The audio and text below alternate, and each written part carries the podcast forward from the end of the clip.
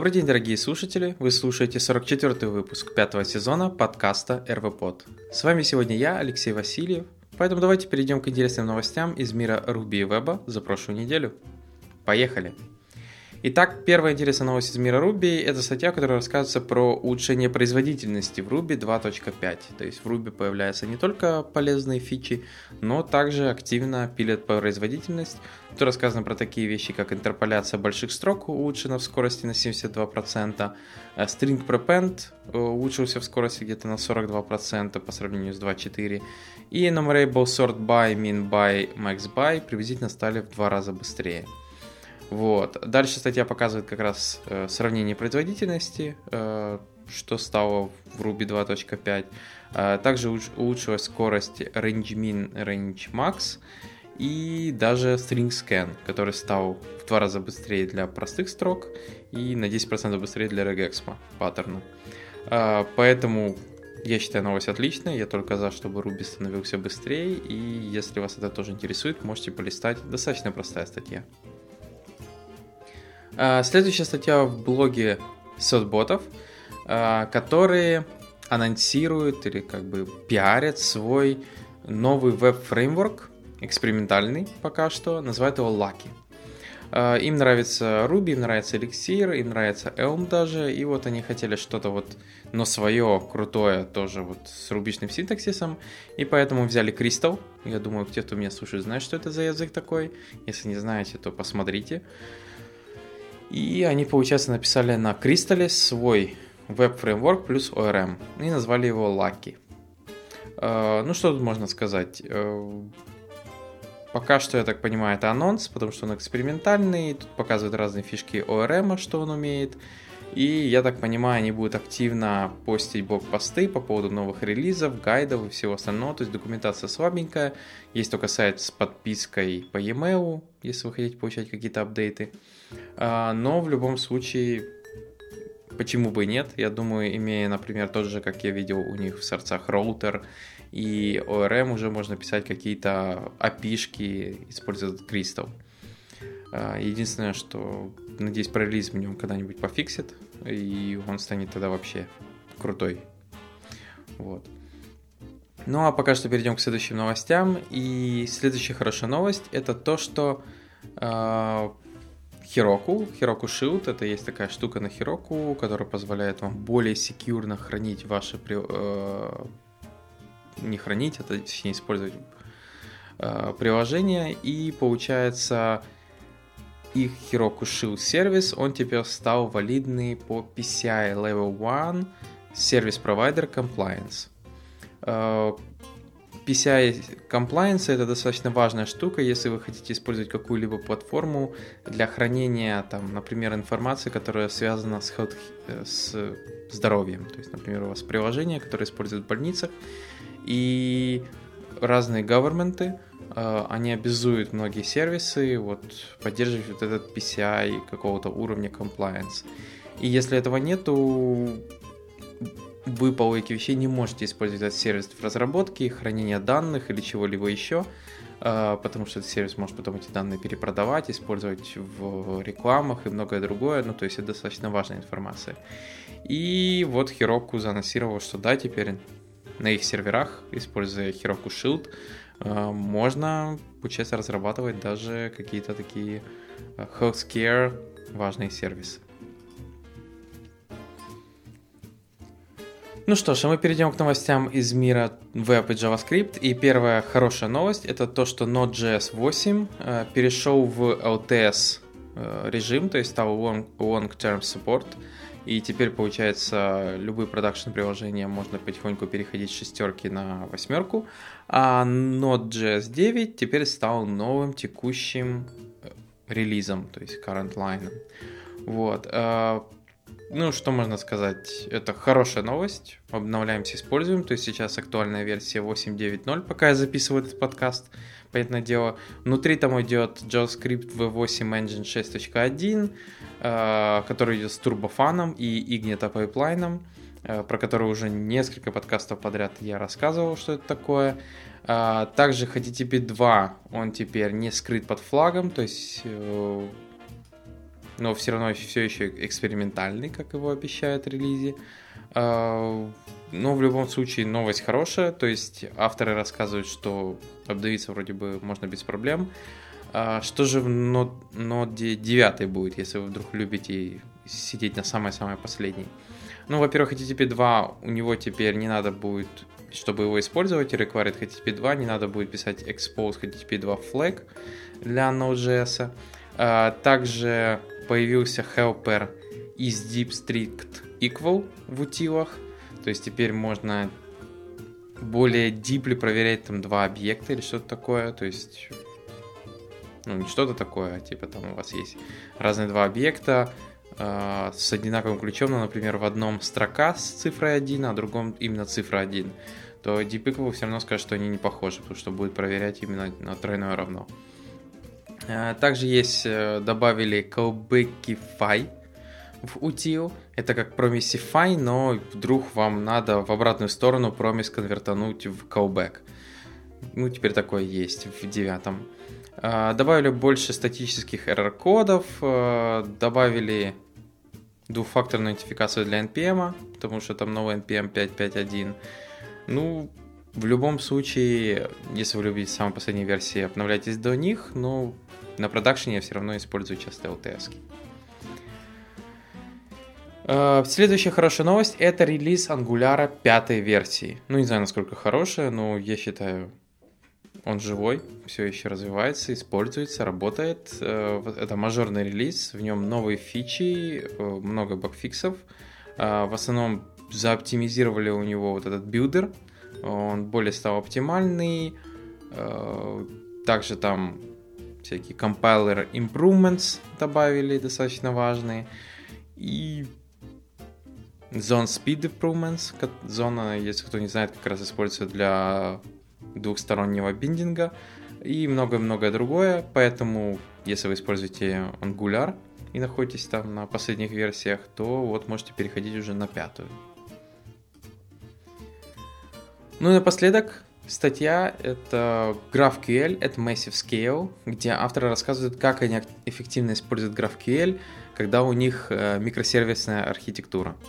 А, основная задача заключается в том, что э, у них достаточно много микросервисов, э, каждая команда разрабатывает свой микросервис, и часто разработчикам надо вот получать данные с разных микросервисов. Чтобы с этим не мучиться, они, получается, придумали такую штуку, как Э, GR AMPS Middleware. То есть в данном случае это э, GraphQL Data Source, как его называют, специальная штука, которую вы подключаете на уровне Node.js сервера, и получается дефините как, ну, описываете, как разными разные данные забирать с разных источников. То есть тем самым получается у вас есть некая Node.js сервер, э, он через этот middleware знает, что вот юзера надо забирать из этого сервиса, э, профайл этого юзера почему-то в другом сервисе, э, посты этого юзера в третьем сервисе. И получается, вы на своем фронте просто делаете запрос, какие данные вам нужны, а система, получается, сама знает и принимает решение, как правильно забрать те или другие данные. Ну, вот такая интересная штука. То есть вы тут описываете разные схемы, как их забирать и тому подобное. И вроде бы, как авторы говорят, работает все прекрасно. Э, поэтому, если у вас используются подобные подходы, и вы как раз думали, как решить эту проблему на уровне, например, как фронтендеров, чтобы было и жилось проще, то вы можете как раз посмотреть на вот этот uh, GRAMPS uh, middleware. И также у них есть примеры, как это работает. Поэтому пробуйте, пробуйте, если у вас есть GraphQL. Ну что ж, перейдем к новостям из мира Ruby. А, первая статья в блоге Аркенси, которая рассказывает про баг, который возникает раз в году. А, если кто-то не догадывается, это баг э, именно с переводом времени, что вот вы можете сказать, что нужно там дай мне сколько часов в этом дне, и в один прекрасный день, когда произойдет перевод, и перевод стрелок будет, например, на час назад, то вы получите не 24, а 25 часов. Ну, вот, вот так. И получается, автор как раз рассказывает, что вот такая бага может произойти в системе, надо правильно э, покрывать тестами всю эту штуку, и тут как раз автор показывает, э, как это может произойти. Э, поэтому, если вдруг ну, потому что с переводом времени можно тоже получить там, например, не 24, а 23 часа еще раз в году. А, поэтому будьте внимательны и почитайте достаточно, ну, простая статья. Особенно если вы еще и с таймзонами работаете. А, следующая статья от блога Honeybadger, которая рассказывает, да, Honeybadger, которая рассказывает про то, как scale ить Sidekiq. То есть автор решил рассказать, как они его scale ят, э, что они используют разные полезные штуки, типа как Lifecycle hook и, но это все на Амазоне, э, CloudWatch event ы, лямбды, есть Simple EC2 э, System, Simple System Management и многое-многое другое. У них есть SSM Adgen, который они специально настроили. Они описывают, как автоскейлится какая-либо там группа, как происходит остановка и запуск Sidekick воркеров, как выглядит э, вот этот SSM документ, то есть как раз вот для этого э, Simple System Manager. Ну, это, как я сказал, уже все привязано к Амазону. И как выглядит лямбда функция, которая вот это все работает. И тем самым автор показывает, как настраиваются hook и, интегрится все в Амазоне, и у них тем самым получается автоматически scale ится Sidekiq, если там нагрузка увеличивается или уменьшается. Ну и напоследок, статья о том, как тестировать Stripe, используя Rails и RSpec. А, кто не знает, Stripe это payment provider, то есть тот, кто занимается платежами, хранением карточек и такой важной достаточно информацией. А, и в данном случае, ну, то есть, если вы используете Stripe, я думаю, достаточно важно покрывать тестами такой код. А, я видел плохие варианты, когда тесты просто напрямую ходили на тот же Stripe или еще какой-то платежный терминал, только ходили не на production, а там какой-нибудь staging и надеялись, что все будет хорошо. Так делать лучше не надо. Автор показывает про полезные штуки, такие как Stripe Ruby Mock, э, который, получается, мокает э, а, API, э, и тем самым, получается, ваше приложение работает через этот мок.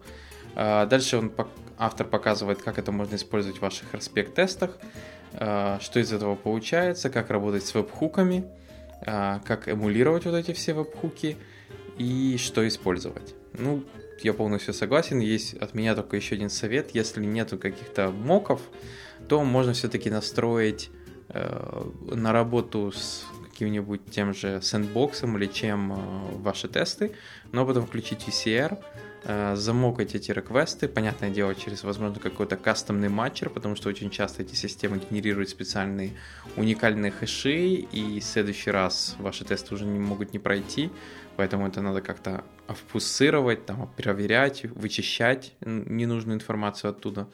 Но в любом случае использовать, например, VCR, и потом тесты будут проходить уже с типа как замоканными серверами в реальности. Ну что ж, перейдем к следующим новостям из мира Web.js, CSS. А, в данном случае это полезные библиотеки, куда же без них. А, первая полезная штука electron.net. Это как строить косплатформенные десктоп-приложения, только используя, кроме электрона, ASP.NET, вот такую, или там Netcore.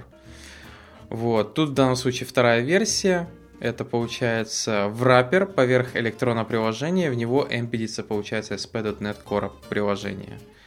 Э, они используют специальный IPC Bridge, если кто-то разрабатывал на электроне, знает, что это такое. Это такой мост общения, например, между мастер и рендер процессором, процессом, который запущен, потому что рендер процесс это как бы окно, их может быть несколько, а мастер процесс всегда один. И тут они как раз сделали свой IPC Bridge, который общается с .NET приложением.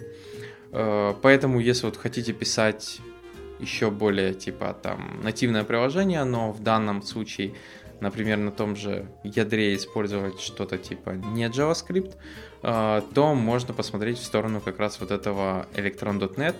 У них есть уже билды для Windows, OS X и Ubuntu. Ну, кто не знает, .NET уже можно разрабатывать не только на Windows.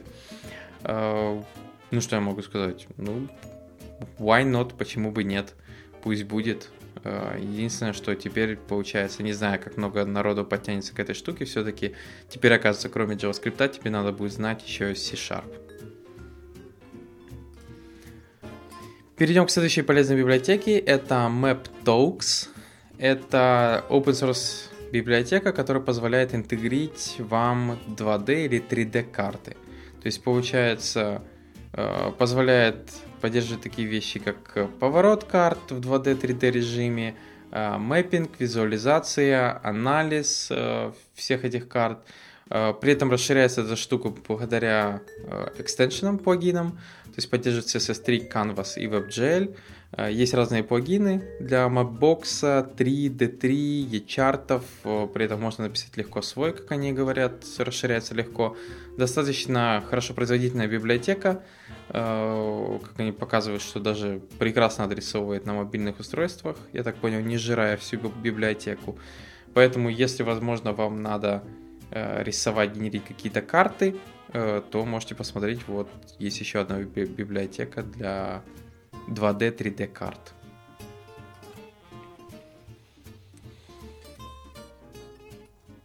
Следующая полезная библиотека это Frape Charts. Это GitHub Inspired, как пишут, э, простые чарты для веба без каких-либо зависимостей. Действительно, смотрятся они очень просто, красиво, ну и выглядят очень даже ничего так. А, плюс за счет того, что у них почти нулевые зависимости, я думаю, можно легко использовать в разных продуктах. А, чарты тут при этом есть разные. Очень мне нравится, что легенды могут быть достаточно тоже красивые для всех этих чартов. И смотрятся они достаточно хорошо. То есть, как мне кажется, достаточно хорошо производительно сделаны. Вот. А, ну и понятное дело, тут же, поскольку GitHub Inspired, даже есть heatmap, как у GitHub. Поэтому, если вам хочется что-то свое сделать, вот можете посмотреть. Ну и напоследок, простая библиотека, но, возможно, все равно будет вам очень полезно. Это э, Focussigly. Надеюсь, я как-то правильно прочитал. Focussigly. Это JavaScript библиотека, которая позволяет вам застилить фокус. То есть очень часто на сайтах, эм, там, блогах или чем-то другим пользователем не может перемещаться мышкой, ему надо работать табом, еще чем-то, то есть перемещать фокус по ссылкам. И если он это делает, часто ссылки, фокус по этим ссылкам выглядит ну очень страшно. И вот автор, э, он позволяет получить, сделал вот этот JavaScript э, библиотечку, которую вы подключаете в проекте, и он позволяет вам застилить Э, каждый, то есть фокус для каждого элемента индивидуально. Э, смотрится оно ок. Ну, то есть достаточно неплохо. Тут хорошая демка, где получается по умолчанию фокус он просто одинаковый для всех элементов, а вы можете указать, что вот в зависимости от цвета элемента фокус должен быть под цвет этого элемента, что смотрится очень неплохо. А, поэтому если у вас неожиданно есть такая проблема, или вам просто хочется, чтобы ваш фокус выглядел хорошо э, в вашем приложении, вот можете посмотреть на достаточно простую библиотеку Focusigly. А на этом у меня все. Сегодня такой коротенький подкаст. Но в любом случае подписывайтесь, пишите комментарии и услышите следующий выпуск уже на следующей неделе. Пока!